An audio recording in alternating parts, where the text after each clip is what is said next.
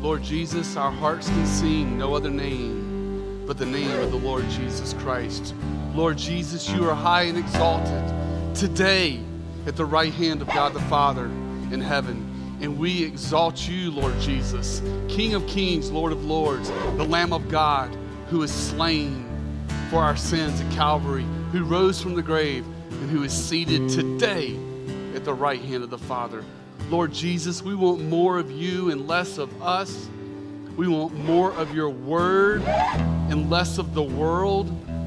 God, fill us today. Renew our hearts and minds as we worship you in spirit and truth. Lord, we love you and we praise you. And be exalted in our worship, be exalted in our fellowship, and be exalted in our teaching as we study your word. In the mighty name of Jesus, all God's people said, Amen. Amen. You may have a seat. So, we're continuing this morning in our verse by verse study through the book of Revelation. Now, many people are intimidated by the book of Revelation, but we are not intimidated by it. You know, many people say it's a hard book to study. I don't think it is a hard book to study. It's not a hard book to study unless you're studying it, unless you're reading it really fast. But if you take your time, methodically work your way through the book, chapter by chapter, verse by verse, there's, there's a few questions out there. There's a few things we may, may not be able to understand, but I think you can get the meat of the book when you study it chapter by chapter, verse by verse. So that's what we're going to do this morning. So this morning we are in uh, Revelation chapter 10. You can turn in your Bibles, or you can also follow me on the screen. So let's read Revelation chapter 10, verses 1 through 7, and see what direction God's word is taking us this morning in our verse by verse study. Revelation chapter 10, verse 1. I saw another strong angel coming down out of heaven, clothed with a cloud, and a rainbow was upon his head, and his face was like the sun, and his feet like pillars of fire. And he had in his hand a little book, which was open. He placed, he placed his right foot on the sea and his left on the land, and he cried out with a loud voice, as when a lion roars. And when he had cried out, the seven peals of thunder uttered their voices. When the seven peals of thunder had spoken, I was about to write, and I heard a voice from heaven saying, Seal up the things which the seven peals of thunder have spoken, and do not write them.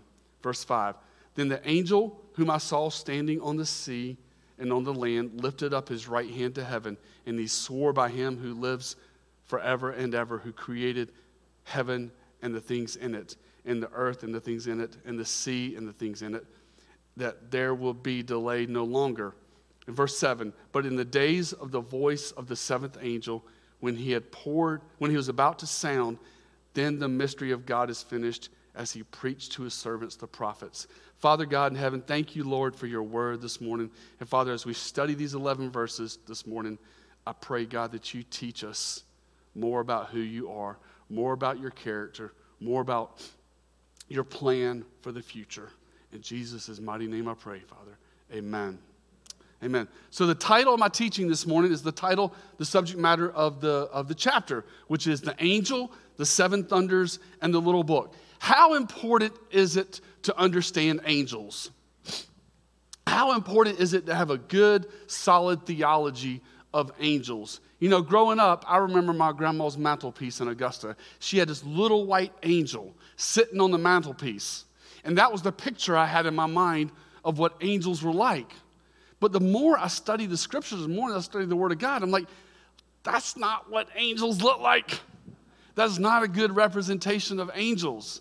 You know, angels, you have seraphims, you have cherubims. Cherubims are angels that are in heaven. They surround the throne and they cry out, Holy, holy, holy is the Lord God Almighty. Then you have seraphims. That word seraphim means the fiery ones. Those are ones who are sent out on mission from God to do his deeds and his plans in the earth. Then you have arch- archangels, Michael the archangel. He's the chief of all the angels. But I think it's very important, to answer the question, it's very important that we understand who and what angels are.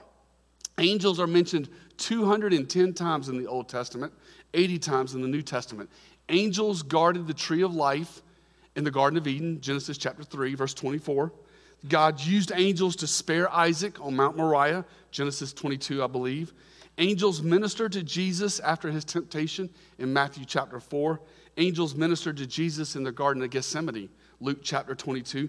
Angels delivered Peter from prison in Acts chapter 12. And I'm here to tell you, family, the ministry of angels has not ended.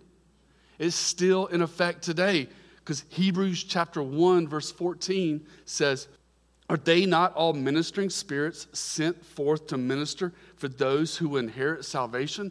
So angels have a ministry today. And their, their job from the Lord is to minister to us. I think they lead us, they guide us, they direct us, they push us, they open doors. In our pursuit of Christ and our pursuit of serving the Lord, angels are here to minister to us today. Angels are obedient messengers who execute the plans and the purposes of God. And this morning, right slap dab in the middle of the Great Tribulation, Revelation chapter 10, we had this mighty angel. 11 verses in chapter 10. This angel is mentioned 19 times. In nine of the 11 verses, the subject of Revelation chapter 10 is angels. So, y'all ready to dive into it? Let's do it. Revelation chapter 10, verse 1 says, I saw another strong angel coming down out of heaven, clothed with a cloud, and a rainbow was upon his head, and his face was like the sun, and his feet like pillars of fire. Verse 2 And he had in his hand a little book, which was open. He placed his right foot on the sea and his left on the land. So, right here in the middle of the Great Tribulation, we ha- God gives us a reminder of how great and how powerful and how mighty angels truly are. In those two verses, I counted seven descriptions, seven descriptions of angels that we need to understand in our theology and our understanding of who angels are. The first one is found in verse 1. He says, I saw another strong angel. That word strong means magnificent, it means huge, it means intimidating in appearance. Now, listen, this ain't some angel standing on the beach with his toe, one toes in, you know, one foot in the sand, one foot in the surf, okay? The picture of the angel being pictured here, this angel has got one foot on a continent and the other foot on the ocean. This is huge. Now, if, you, you've been with us for a while, we we were looking at the 144,000 Jews. This had to be a tremendous encouragement. What did we look at last Sunday? When all hell breaks loose. That's what we looked at in the last chapter. Man, it, it's a tough time during the Great Tribulation. So, this angel is showing up right at the right moment during the Great Tribulation to encourage the believers. This angel is, is huge, and he represents, he represents God's sovereignty, God's power. In this dark hour, it had to give them great encouragement. The second thing in verse 1. It says he's clothed with a cloud. He's clothed with a cloud, meaning he's heavenly, meaning that angels are from, are from above. Angels are messengers from God from heaven above, sent out to do his work from above, from above the clouds, from above the universe, in that place called the third heaven.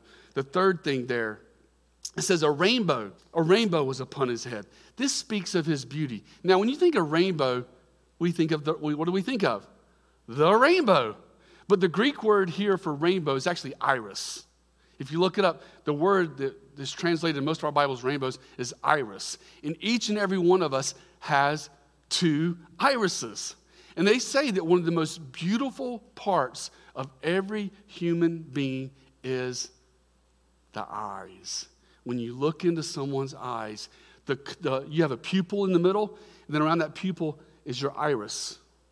And that's what, that's what makes up the beauty of the eye, the, the, the iris. And that's the actual word that's being used here. So this speaks of the angel's beauty, his majestic beauty.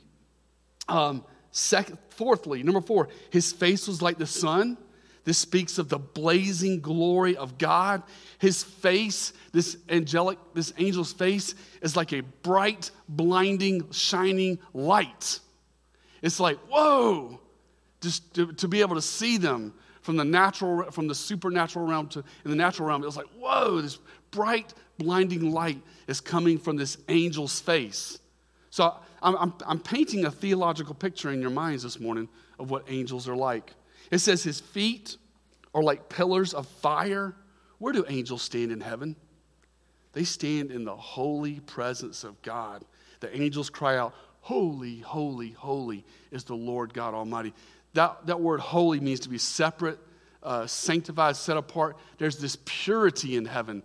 There's this blazing glory and holiness in heaven, and it just radiates all over the angels as they are worshiping the Lord. And then it says, um, verse 2, it says he has a little book.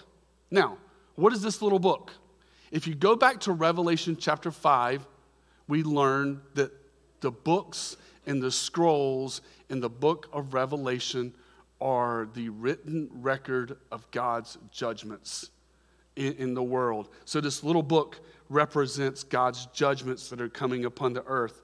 And notice it says at the end of verse 2, which I kind of mentioned this while ago, it says, He placed his right foot on the sea and his left foot on the land.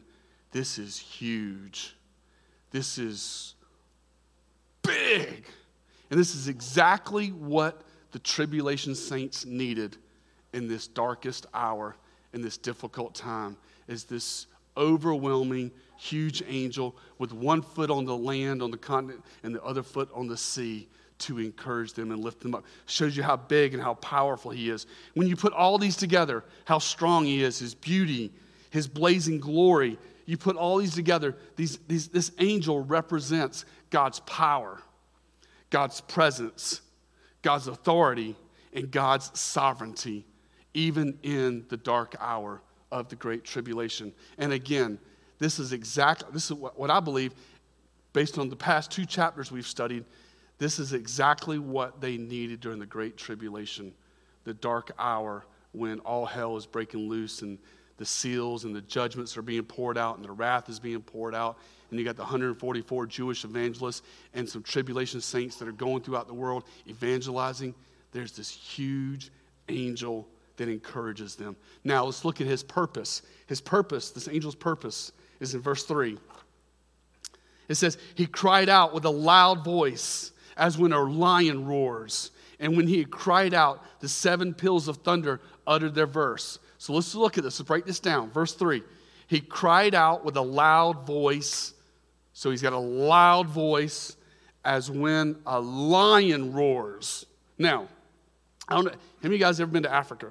Anybody been to Africa, been out on the, the, the safaris of, of the plains of Africa and seen the lions? When a lion roars across the African plain, it is the most iconic sound in the African bush. No, Pastor David has not been there, but I've watched, I watch a lot of videos, and many of you guys know I've talked about this in the past how I love watching Animal Kingdom. I love watching the lions and the tigers and all the, all the animals in the world. But when a lion roars, it is said uh, uh on a quiet night on the African safari, when a lion roars, it can be heard from five miles in every direction. Okay? They are loud. They are loud. And a lion roars to defend his territory. Think about this now. John is using the illustration of a lion roaring to talk about this angel. Okay? Lions are lions. So, what do we learn about lions? They defend their territory, they let all the lesser animals know that the king is in the area. Okay? And you don't mess with the king because you will get ripped to pieces. Okay? A lion, a lion is not scared. A lion is not shy, he is not timid, he is bold. He just lays out there and bakes in the sun, and, and he's not scared of no creature out there because he is the king of the jungle. What can you and I learn from the lion? What can we learn from this angel that's here and he roars like a lion? What can we learn in our everyday walk? That we need to roar like a lion with our witness for the Lord Jesus Christ. That's what we can learn. We need to be bold as a lion, but unfortunately, many cases, we find ourselves scared, timid, and weak in our witness. Friends and family, can I just encourage you this morning? Don't be ashamed of the gospel. Don't be ashamed of the gospel. It is the power of God unto salvation for all who believe. Paul said in Romans 1:16, "For I am not ashamed of the gospel. It is the power of God for salvation to everyone who believes." You know, let's let's be bold as a lion. Let's be bold like this angel and let's proclaim the gospel with authority just like a roaring lion. Okay? Because it is the message of salvation. You know, there's the, Acts chapter 4, verse 12. There's no other name given under heaven by, which, by which men must be saved but at the name of the Lord Jesus Christ. He is the only way that man can find forgiveness of sin. And let's never be ashamed of that. He is, he has forgiven you of all your sins, He's given you a new life in Christ. There's nothing to, to be ashamed of. Nothing. So let's, let's be bold like a lion. And then notice the second half of verse 3. I said we were going to talk about the angel, and then my message title, we were going to talk about the thunders. And this is where I got that from the second half of verse 3, where it says, And when he had cried out, the seven peals of thunder uttered their voice. Now, there is some discussion in theological circles as to whose voice is speaking, but we know because of God's sovereignty and God is in control, ultimately we know that He is behind these voices. Now, whether it's the thunder speaking or whether it's the Lord speaking, is, is thunderous. That's what the, the point I'm trying to drive across. It's thunderous. And it's interesting. God's voice is described as being thunderous in Psalm 29. So I want to take you there. Psalm 29, verses 3 through 9. And what we're looking at is the voice of the Lord is thunderous. And I want to ask you this morning are you listening? Are your ears open? Okay? Our ears need to be open. His voice is thundering across the earth right now. But the question is are we listening? Are we listening? Some people say, well, that's just your religion. You know, that's, that's just what you believe. No, he is, he is roaring like a lion today, family. And I'm, I'm going to show it to you in the text. He's roaring like a lion, and his voice can be heard. The question is, are we listening? In Psalm chapter 29, verses 3 through 9, King David talks about the thunderous voice of the Lord. He uses this phrase seven times. I, I bolded them for you. Uh, Psalm 29, verse 3 says, The voice of the Lord is upon the waters. The God of glory thunders. The Lord is over many waters. What's he talking about right there? He's talking about God speaks in creation. God speaks in creation. In Psalms, uh, psalmist says, The heavens declare the glory of God, the skies proclaim the work of his hands. Day after day they pour forth speech, night after night they display knowledge. If we will just quiet our hearts and push out all the noise of the world, creation speaks of his beauty. From the clouds to the blue sky to the sun to the earth to everything to the roar of the oceans. I've crossed the Atlantic three times by ship. There's a lot of water out there, okay? That's, that's an understatement. There's, there's a lot of, I've crossed it three times by ship and once by air to get back. And it is a lot of water. But let me tell you something it is majestic and beautiful. I'll never forget when I was in the Navy, our skipper came over. Hey guys, we're right slap dab in the middle of the Atlantic Ocean. I went up there on the flight deck and I looked around. It's just blue water in every direction. It's just an amazing thing to see. That is God's power and God's glory and his witness to the world of his creation.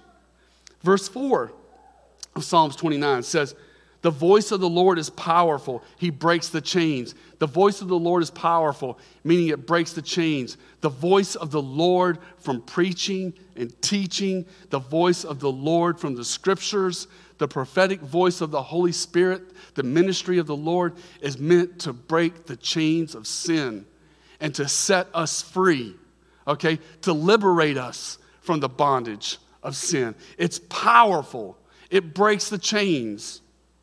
Of the end of verse 4 the voice of the Lord is majestic. That word majestic, what is it? What, what comes to your mind when you hear the word majestic? I, my mind, beautiful, beautiful. It, it, it, it conveys the thought of something being beautiful. In Revelation chapter 1, verse 15, John describes Jesus' voice like a rushing water. And we all love waterfalls. But God's voice is beautiful. It's beautiful and it's encouraging when we hear it from the text of Scripture, when the Lord leads us and guides us. Verse 5 The voice of the Lord breaks the cedars. Yes, the Lord breaks in pieces the cedars of Lebanon. He makes Lebanon skip like a calf and Sirion like a young ox. If you go to Isaiah, you don't have to turn there, but just make a note of it. If you go to Isaiah chapter 2, verses 12 through 13, the cedars of Lebanon, we are told, are a symbol of pride, are a symbol of pride. And the voice of the Lord breaks man's pride, okay? He, he breaks his pride. The, the, the message of the cross humbles man. The, the, the, the authority of Scripture, it, it humbles us. It causes us to bow our knee in submission. Paul said in Philippians, every knee will bow and every tongue will confess. You, you don't have a choice. I don't have a choice. The world doesn't have a choice. Every knee will bow and every tongue will confess that Jesus Christ is Lord to the glory of God the Father because he breaks the cedars, he breaks the pride in us. You know, um, I just think about all the pride I came to, uh, the pride I brought to Christ when I first got saved. He crushed it. He crushed it at my salvation, He crushed it through discipleship, and He, and he gave me a humble heart that loves people. And he does that. The voice of the Lord, verse 7, he hews out flames of fire. Uh, the, some of your translations say he hews out lightning. He hews out lightning. Now, how many of you guys have ever been maybe late at night and there's a thunderstorm and a strike of lightning hits close to the house? What do you do? Boom! You're like, whoa, what was that? It commands your attention. It scares the living daylights out of you and you go run for mom or you go run for your family when you hear that lightning strike back. But the thing is, is when we hear the voice of the Lord, it should command our attention in the same way. The voice of the Lord has spoken through teaching, through scripture. He, he, he speaks, and it should command our attention in the same way a bolt of lightning commands our attention when it scares the living daylights out of us. And then verse 9 the voice of the Lord makes the deer to calf and strips the forest bare, and in his temple everything says glory. God's voice shakes the foundation of the world. And to all of this passage, I say this God is not silent, okay? God is not silent in this world. He is proclaiming his truth through Christians, through churches, through pastors, through scripture, through creation, through your mom, your dad, our witness. He is moving mightily, even in our day to day. All we have to do is open up our heart and listen with our spiritual ears and listen to his voice. He, he's, he's, he's roaring, he is thundering. He is thundering, family. So we need to remember that the voice of God, it thunders from heaven. Verse 3. Let's look at verse 4. Verse 4 says, And when the seven peals of thunder had spoken, I was about to write, and I heard a voice from heaven saying, Seal up the things which the seven peals of thunder have spoken, and do not write them. Now, I just find this interesting. I mean, this, this just shows you the authenticity of Scripture, okay? That he's not just making this up.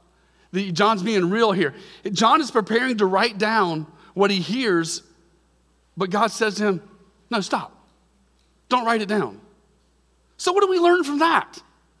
I believe you can learn from every verse in the Bible. I believe every verse is, is, a, is a sermon. What do we learn from verse 4? That he tells me not to write it down. Here's what we learn in verse 4 this teaches you and I that we don't know everything. That we don't know everything. We don't know everything there is to know about the future, okay? I don't have all my eschatology completely figured out, okay? You know, I'm a pre trib believing in, in, in, the position of the rapture of the church, but, but I hold it in a spirit of grace. I, hear to, I hold it in a spirit of grace and truth. I got my mid trib brothers. I got my post trib brothers. I got my pre wrath brothers. There's all kind of eschatology, eschatological views concerning the last days. But I hold them in a spirit of grace, okay? I hold him in a spirit of grace because you and I don't know everything. I heard one preacher say one time, he said that uh, he says he is pan when it comes to the position of the rapture. It'll all pan out. Jesus Christ is coming back again. But, family, this is where faith comes in. Faith comes in and says, Lord, I don't understand everything that's happening, and maybe I don't understand everything I see in eschatology, but this, this is, Lord Jesus, where I say, I trust you. I trust you, Lord, with all my heart. One of the most prideful and arrogant things in the church is for someone to have an attitude that thinks they know it all, or they've got it all completely figured out. And anybody who disagrees with that is wrong. That's a very prideful and arrogant attitude to have. There's certain areas of Scripture that are, that, are, that are challenging for us to get our minds wrapped around. One of them being this eschatology. You know, I'm a pre trib. You know, if Charlie over there is, is a mid trib, you know, and, and Bud's a post trib. God bless you, brothers. Let's have some good discussion. Let's talk about it. And one day, you know, you, you think I'm wrong, but guess what? I think you're wrong. So we're all together. We're all in this together. One day we'll, we'll get it all figured out. But we need to hold it in a spirit of grace. And, and he tells John here, don't write these things down. Verse 5, verse 5, Revelation chapter 10. It says, Then the angel whom I saw standing on the sea and on the land lifted up his right hand to heaven. I could just see the tribulation saints and the 144,000 Jews. Whoa, check this out. Not only has the angel got one foot on land, one foot on the sea, but now he's raising his right hand. What is fixing to happen? Is he fixing to smack the ocean and cause tidal waves? Is he fixing to bring everything to an end? What's, what's, what's, what's, what's taking place here? He's raising his right hand. This angel is raising his right hand to, to signify a testimony, a statement, a witness to truth in those in the world. This angel, because I've read ahead, I've read ahead this, the rest of the chapter, and the next chapter.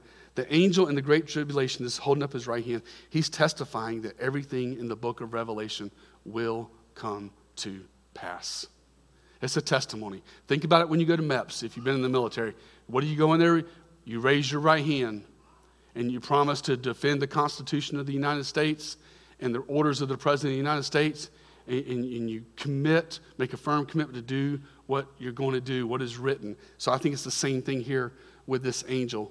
He's testifying that everything that we see in the book of Revelation will come to pass. Or as Jesus says, heaven and earth will pass away, but my word will not pass away. It will come to pass. Verse 6.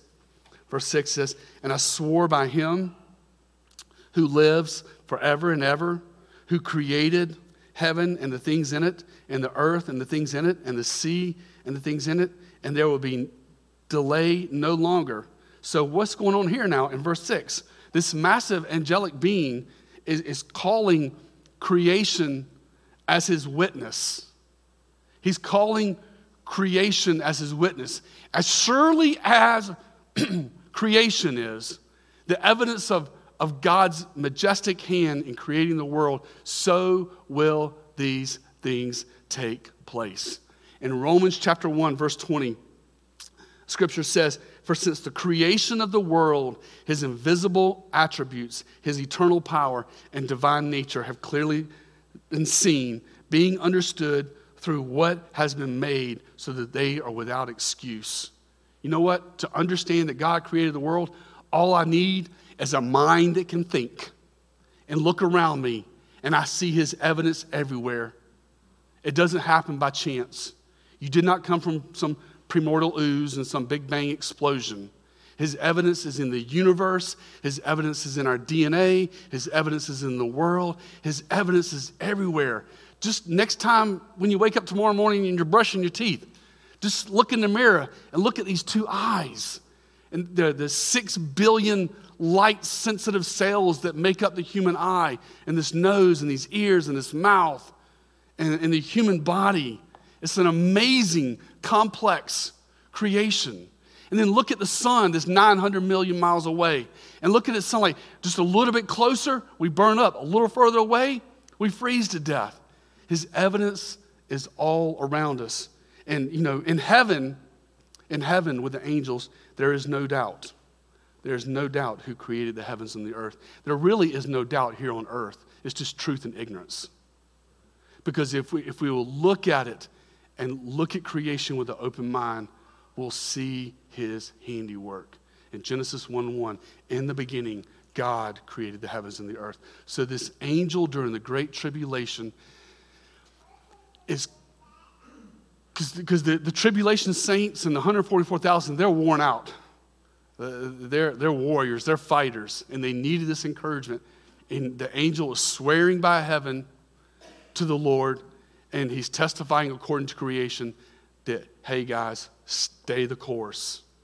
This seven year period will end. Christ will come again at his second coming. Verse 7, verse 7 says, But in the days of the voice of the seventh angel, when he was about to sound, then the mystery of God is finished, as he preached to his servants, the prophets. Now, the obvious question when we get to verse 7 is what is the mystery of God? And it is the plan of salvation. It is the plan of redemption. Listen to Romans chapter 16, verse 25 says, Paul ends his letter to the Romans with this says, Now to him who is able to establish you according to my gospel and the preaching of Jesus Christ, according to the revelation of the mystery which has been kept secret for long ages past. The mystery, when, you, when you look at the New Testament mystery and you get into the epistles, one of the mysteries is the church. One of the mysteries is the church. In the Old Testament, they didn't see this church age coming. You know, when Jesus came to this earth, they thought he was just going to set up and establish his kingdom and he was going to rule and reign. They did not see the church age. They rejected, uh, the, the, the Israel rejected the Messiah. So, what God did in his grace, he put them on the shelf, according to Romans chapter 9, chapter 10, and chapter 11. And we're having the church age, okay? But during the Great Tribulation, he's going to turn his attention back to the nation of Israel. So the mystery is the culmination of the gospel, it's, it's bringing it to a head, it's bringing it to a close. The, the, the, the gospel message and salvation for planet Earth. Verse 8, we'll go through verses 8 and 9. It says, Then the voice which I heard from heaven, I heard again speaking with me, saying, Go take the book which is open in the hand of the angel who stands on the sea and on the land. You know, back in Revelation chapter 4, we saw where John was taken up to heaven, but it appears now that John is, God's got John back here on the earth, um, and he's going to go to this angel. In verse 9, he says, So I went to the angel telling him to give me the little book.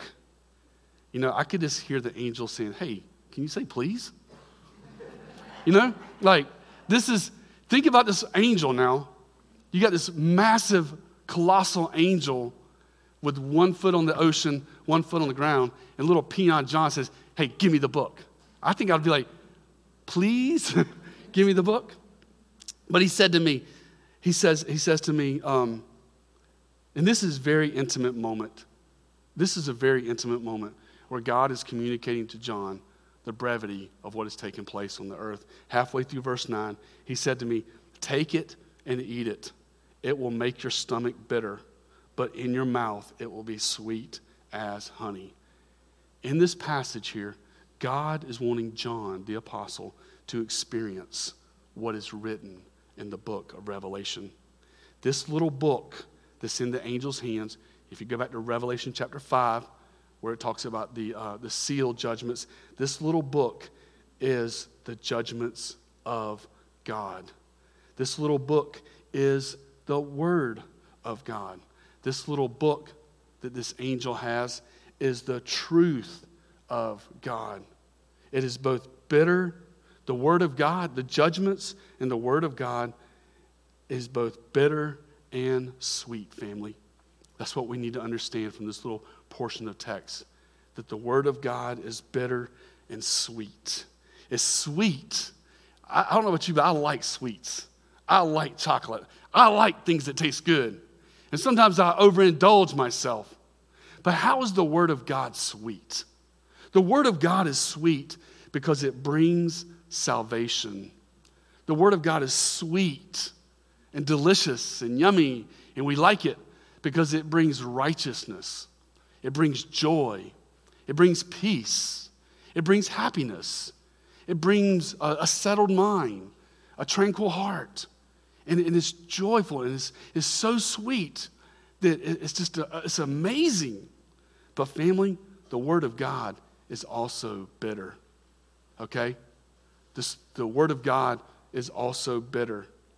It's bitter in that it informs us of future judgments.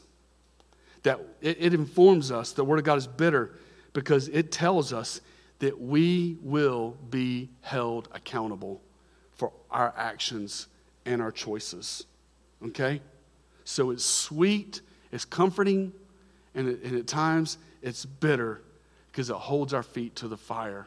You know, there's, there, I want you to come to Calvary Chapel, Irmo, and leave here with joy and happiness and go out of here with a skip and a beat because it was an amazing message that lifted you up. And we're going to have some Sundays like that. But some Sundays, you're going to leave here and you're going to be like, I can't believe he said that. How dare him? Because sometimes the Word of God is bitter. And sometimes our feet need to be stepped on. Our toes need to be stepped on. And we need a wake up call. So it's sweet and it's bitter. And you need to understand that it's bitter and sweet. If all your favorite Bible teacher talks about is love, joy, and peace, and there is no teaching on judgment or no command to repent, you might want to reconsider who you're listening to. Find someone who will teach you, find a ministry that will teach you the whole counsel of God, okay? We, we study the, the sweet parts that are yummy and fill our hearts, but then we also study the difficult parts so that our theology of God and His Word is solid, sound, and complete. And we understand everything there is to understand about the Lord. So we need all those. But here, John, man, is he, he's given him a taste. He's given him a taste of what is to come. And let's look. Let's look at what he says in verse 10. He says, I took the little book out of the angel's hand and I ate it. So he takes the little book from the angel's hand. The angel gives it to him. And in my mouth, it was sweet as honey. Like, oh man, this is good. The word of God, the judgments of God. This is good. This is true. This is awesome. This is amazing. But then halfway through verse 10, but when I had eaten it, my stomach was made bitter. My stomach was made bitter. So John is experiencing the full circle of, of God's word, the full circle of God's judgment, and that it's sweet and, and, that, and that it's bitter. You know, something, something that makes my stomach bitter, something that hurts my heart, something that will cause me to lose sleep at night is when a loved one, a friend, or a neighbor who has heard the gospel but is not saved, that tears my stomach up. It tears me up when someone says no, rejects, don't, don't give me that garbage. You know, don't, they don't want to have nothing to do with Christ. It tears me up because I know if they don't put their trust in Christ, I am looking in the face of someone who will perish on Judgment Day. And that makes me sick to my stomach. I want all people to know the love of Jesus. I want all people to know the love of Christ. And I want to see as many people as I can in heaven. I want, and it'll bring me great joy. That's why when I see someone, I hear someone getting saved, surrendering their life to Christ, oh, it's like joy and like music to my soul to see someone come to the Lord. But when they reject it, I'm like, you know, why? Why would you reject such a kind offer? He offers you forgiveness of sin. He offers you your Holy Spirit. But but that's the, the struggle of sin in the world. That's the struggle of spiritual warfare in the world, is that Satan tries to keep people from coming to understand the truth of the gospel. Let's finish it up. Verse 11. He says, And they said to me, You must prophesy again concerning many people and nations and tongues and kings. Uh, when the Bible was written, it didn't have chapters and numbers. And what he's referring to is Revelation chapter 11, which we'll get into that next week. But in essence, he's saying there, there's more to come. I have more descriptions to give you as we get into next week and, and we, we talk about the, the two witnesses and the, the hell that's going to take place in the spiritual warfare. But in closing of my teaching on, on Revelation chapter 10, the angel in the little book, The angel is this magnificent being with one foot on the, on the uh, oceans, one foot on the land. The thunders are, are, are the, the voice of God. And the, uh, and the little book is the account, is the written accounts of the judgments in the book of Revelation. And the, the, the angel testifies, is going to testify to them in the future, in the Great Tribulation. And he testifies to you and I today three things. One, the Bible, the Word of God, Scripture, is both bitter and sweet. Okay? And let, let's, let's get our hearts and let's get our minds wrapped around everything the Scripture says so we can be a whole Christian. The whole Bible for a whole Christian. Secondly, God's voice thunders in our life from every direction. If we'll drown out the noise, push out the voices of the world, and the quietness of our soul, hear his voice in creation and hear his voice as we study the Word of God. And finally, God's judgments are true and just and right. He is faithful. Imagine a criminal guilty in a court of law and the judge just lets him go. Wait a minute, that's, that's, that's kind of happening in some, some parts of the world today. No, but, but think about it though. What would you think of a judge who let a criminal go without paying the price? You would think that's a corrupt judge. You would think that's a corrupt judge. But because God is not corrupt, and God is good, and God is just, He will hold all people accountable for their actions and for their deeds. And then when you look at the book of Revelation, some people get scared of the book of Revelation. I don't see nothing to be scared about unless you're not a believer. But the, the, when you look at the, um, the judgments in the book of Revelation, all of this can be avoided by one way. You don't have to worry about none, you don't have to worry about this. We can just be studying it and knowing that's going to happen in the future. It, it can be avoided one way. There's one way only. In John 14, 6, Jesus said, I am the way, the truth, the life. No one comes to the Father except by me. Jesus told Nicodemus in John chapter 3 For God so loved the world that he gave his only begotten Son, that whoever believes in him shall not perish, but have everlasting life. Friends and family, and everyone listening online, the big question is do you know Jesus? Do you know the Lord Jesus Christ? Do you have this personal relationship with Him where He's come into your life? You know, there's three words that describe salvation. One is you ask for forgiveness, you know, you repent, you turn from sin. Two is faith, you put your trust in the Lord Jesus Christ. And number three, to all those who received Him, He gave the right to become children of God. You say, Lord Jesus, please come into my life.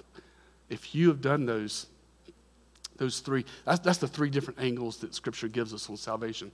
If you've done that, there is therefore now no condemnation for those in Christ Jesus. Paul said in Thessalonians, he says, Jesus who saves us from the wrath to come. And most importantly, you'll get to spend eternity with him in heaven. Have you put your trust in the Lord Jesus Christ? Not have you started going to church, not have you started giving money, or anything, but have you put your trust in the Lord Jesus Christ? It's you doing those three things and then saying, Lord Jesus, I trust you. I'm living for you. And I want to have this living, abiding relationship with you. That's the essence of the Christian life. It's so simple that my, my, my children understand it. That's what Christianity is. Christianity is you not trusting in yourself, but trusting in Jesus for salvation. If you have not done that, let today be the day of salvation. Pray that prayer God, please forgive me of my sin. I put my trust in you, Lord Jesus. Please come into my life. And if you do that, the Bible says, if any man be in Christ, he is a new creation. The old is gone and the new has come. Walk in his grace, walk in his truth, and walk in his love. Amen? Let's pray. Father God in heaven, thank you, Lord. Thank you, Father, for the study of Revelation chapter 10 this morning. Lord, we learn so much about what's going to take place in the Great Tribulation, but also this magnificent angel that's going to encourage the tribulation saints, that's going to encourage the 144,000. Lord, I pray this morning by your Holy Spirit, you would encourage us in our walk with you, that we would love you, that we would trust you, and that you would be roaring like a lion on the inside of our hearts as we serve you all the days of our life. For us in Jesus' mighty name I pray, Father.